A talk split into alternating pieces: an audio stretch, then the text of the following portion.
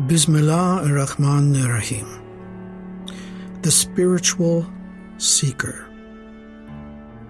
Nasruddin, in attempting to cross the river, had fallen in several times. His attempts seemed fruitless. He was soaked, hungry, and irritated. A fellow on the other side of the river, seeing someone had made it across, yelled, Hey, how do I get to the other side of the river? Nasruddin yelled back, You are on the other side. I'd like to talk to you today about being a spiritual seeker. Because I'm a Sufi, I'll be giving you a Sufi point of view. Being a spiritual seeker well, the quest is worthy and will alter your life, but entries to that world are many and very often confusing. Do you know what direction to go? What your destination is? To know where you're going, you may need to know where you and others have been. And now, a heads up for those interested in psychedelics, drugs, magic, mystical experiences, ayahuasca and deprivation tanks and things like that, nothing is free. Not even in spiritual work. There's always something that must be exchanged. Think of the first law of thermodynamics. Energy cannot be created or destroyed in an isolated system. So, if you want an ecstatic or mystical experience immediately, there will be an exorbitantly high price to pay.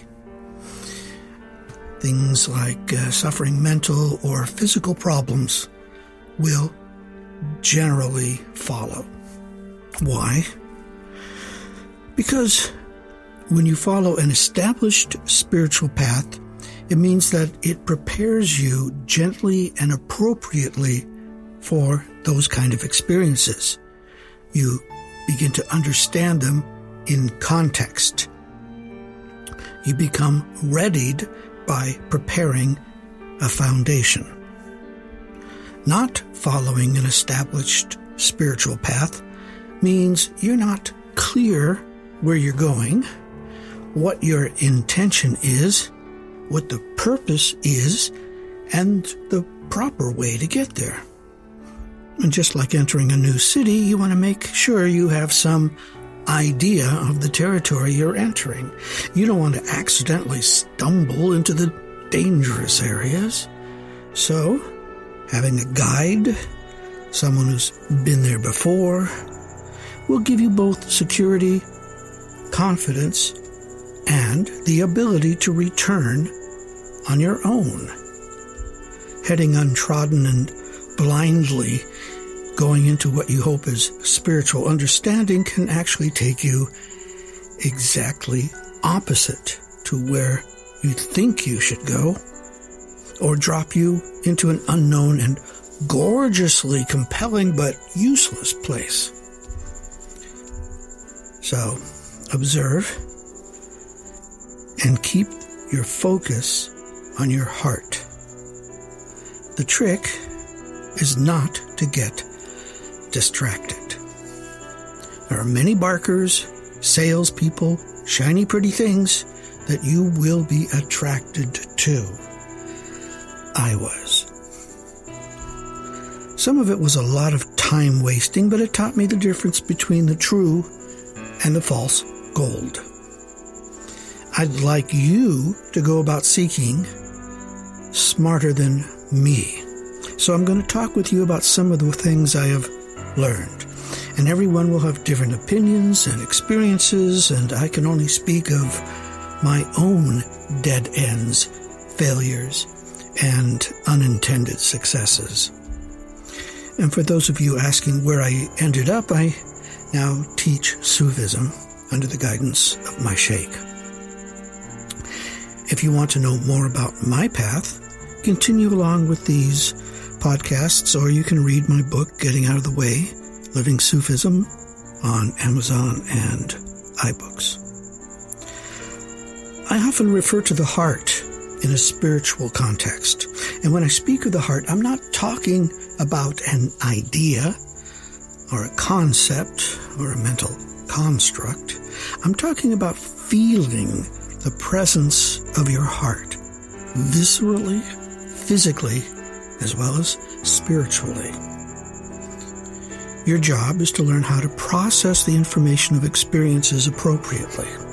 If you're a seeker for spiritual understanding, you will need a toolkit to balance, weigh, and assess the information. In your research, you will come across outrageous claims, promises, paradoxical statements, conspiracy theories, offers of gifts of powers. Some will say, it will all be better in the next world, or worse, they're going to tell you the truth. So let's power up our intelligences and see if we can find a healthy way of setting up some signposts that will help us map spiritual paths. First, it should accord with science. And if it is not provable through observation and experimentation, then you should at least be able to test the teachings at some point. You know, be able to apply them in your life. And your questions should be encouraged. For example, the concept of creation. Science has definitely proven through DNA and fossil evidence that this world was created approximately four and a half billion years ago. The dating's based on evidence from radiometric age dating of meteorite material, consistent with radiometric ages of the oldest known terrestrial and lunar samples. And of course, we still have some holes in the timeline, but even a rudimentary understanding of life must include dinosaurs and explain the existence of trilobites and shells found on mountaintops. Denial of obvious reality indicates a serious lapse in intelligence and reasoning. If a holy book says something not physically and verifiably true, perhaps it's true in a different metaphorical or allegorical sense, requiring thought and reflective process called thinking, a unique ability not usually exercised by humans. To be an effective spiritual seeker, one must learn how to ask the right questions. So let's talk about how to ask good questions. There are questions which will address and lead you towards what you're looking for. And then there are questions which will lead you in circles, spirals, and make the journey more confusing. So, Let's imagine that this material world is a living metaphor for the spiritual world. On this side of the divide, we make a living and provide for ourselves and others using barter, favors, and money. In the spiritual world, there is also a cost for everything.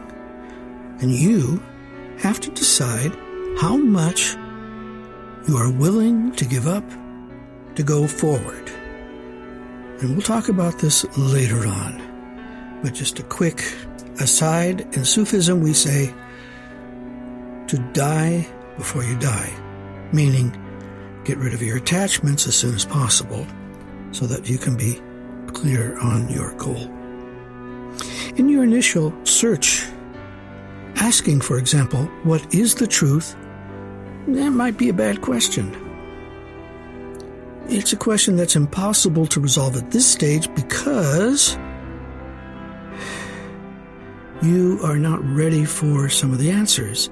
So, if you keep moving forward, you'll pass through various veils of understanding, and what you don't understand now may eventually become clear. So, you put those things in your backpack and pull them out when you have a better understanding. I started college as a philosophy major. Don't do that.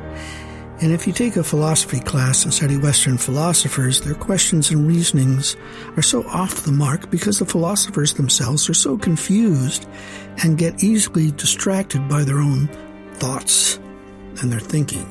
So, when starting to seek spiritual answers, I suggest avoiding the German, French, and English philosophers like Kant, Sartre, Nietzsche, Nietzsche, Hegel, and compared to Asian, Middle Eastern thinkers, Western philosophy appears childish and ill prepared to follow through in reference to the big picture.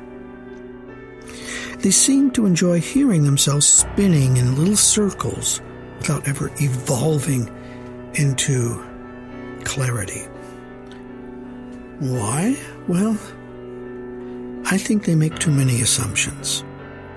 Their ignorance in some of the basic spiritual concepts and miss many basic points, thereby avoiding the important and relevant questions.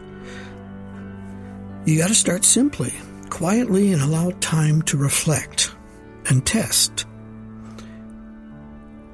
So, Western philosophy hasn't been around long enough to actually come up with answers to some of the big questions, and Eastern thought has a lot better reference points. Now, some Greek philosophers like Plotinus may be a better place if you're looking for Western thought, though he was most likely influenced by Eastern teachings. So the questions we begin to ask are well, who am I? Why is there suffering? Why am I here? What is my purpose? What is our purpose? How do I achieve fulfillment? Much of the wisdom of the East is now available in every language, as is the profound and practical teachings of most of the indigenous nations from around the world who have much to teach us. So, as a seeker of spiritual wisdom, there's some other traps I've experienced that I'd like to share with you. And perhaps where I got lost, you will notice and so avoid falling in. One trap I got stuck in was believing or being attracted to charismatic gurus and preachers. And they're almost in every faith, sect, cult. Every religion has them, and very often they're subtle manipulators, salespeople who take your energy rather than caring about you. Some are aware of what they do, and others do it because they can and because we let them and because we're gullible and naive. Now, no major spiritual path will or should advocate or teach you about success, sex, money, power, self. Each one of those is a trap and a dead end. If someone says they'll make you successful, rich, or loved, this is not going to end well. This also goes for the channelers, palm readers, tarot readers, and astrologers. Those are all dead ends. They do not keep you moving towards spiritual wisdom. They're traps. And remember, anything can be a trap if it distracts you from learning to know your heart. I'm not saying you shouldn't explore. Once you begin to look for things of a spiritual nature, it's as though the sky opens up and you are amazed at all the information that is available. And as a spiritual seeker, you're welcome to poke your fingers in as many pies or mix metaphors, window shop as much as you like. Taste what's out there, however, when you don't wish to waste any more time, that is when you will realize that the most important thing you can do is to learn how to listen to your heart. When you know that, then you're ready for the next phase of the journey. You'll know and appreciate that your heart is your greatest asset. It is the pearl of greatest price. And then the next question is how do I know when it's my heart I am hearing? That's the real work. The spiritual path is about learning how to listen to your heart and not your attachments, desires, culture, family, religion, books, teachers, wishes, etc. The ability to distinguish between self and heart requires a sound and practical spiritual path. Any teaching that advises or condones shortcuts or claims to make you rich or powerful is one I suggest you avoid. A spiritual path needs to be applicable in daily life as well as a method of attaining and maintaining a connection with the divine or sacred. Whatever you call the intelligence of this universe, that is what your heart is connected to. Awakening and opening that connection should be the ultimate goal of your life. It is what makes life fulfilling. In the next discussion, I will talk about spiritual abuse. And there's all manner of spiritual abuses verbal, emotional, manipulative, passive aggressive. And please send your questions and comments to my email, Ibrahim at vspiegel.com, or comment below, and I'll try to address the ones most appropriate. Thanks for listening. Salam alaikum.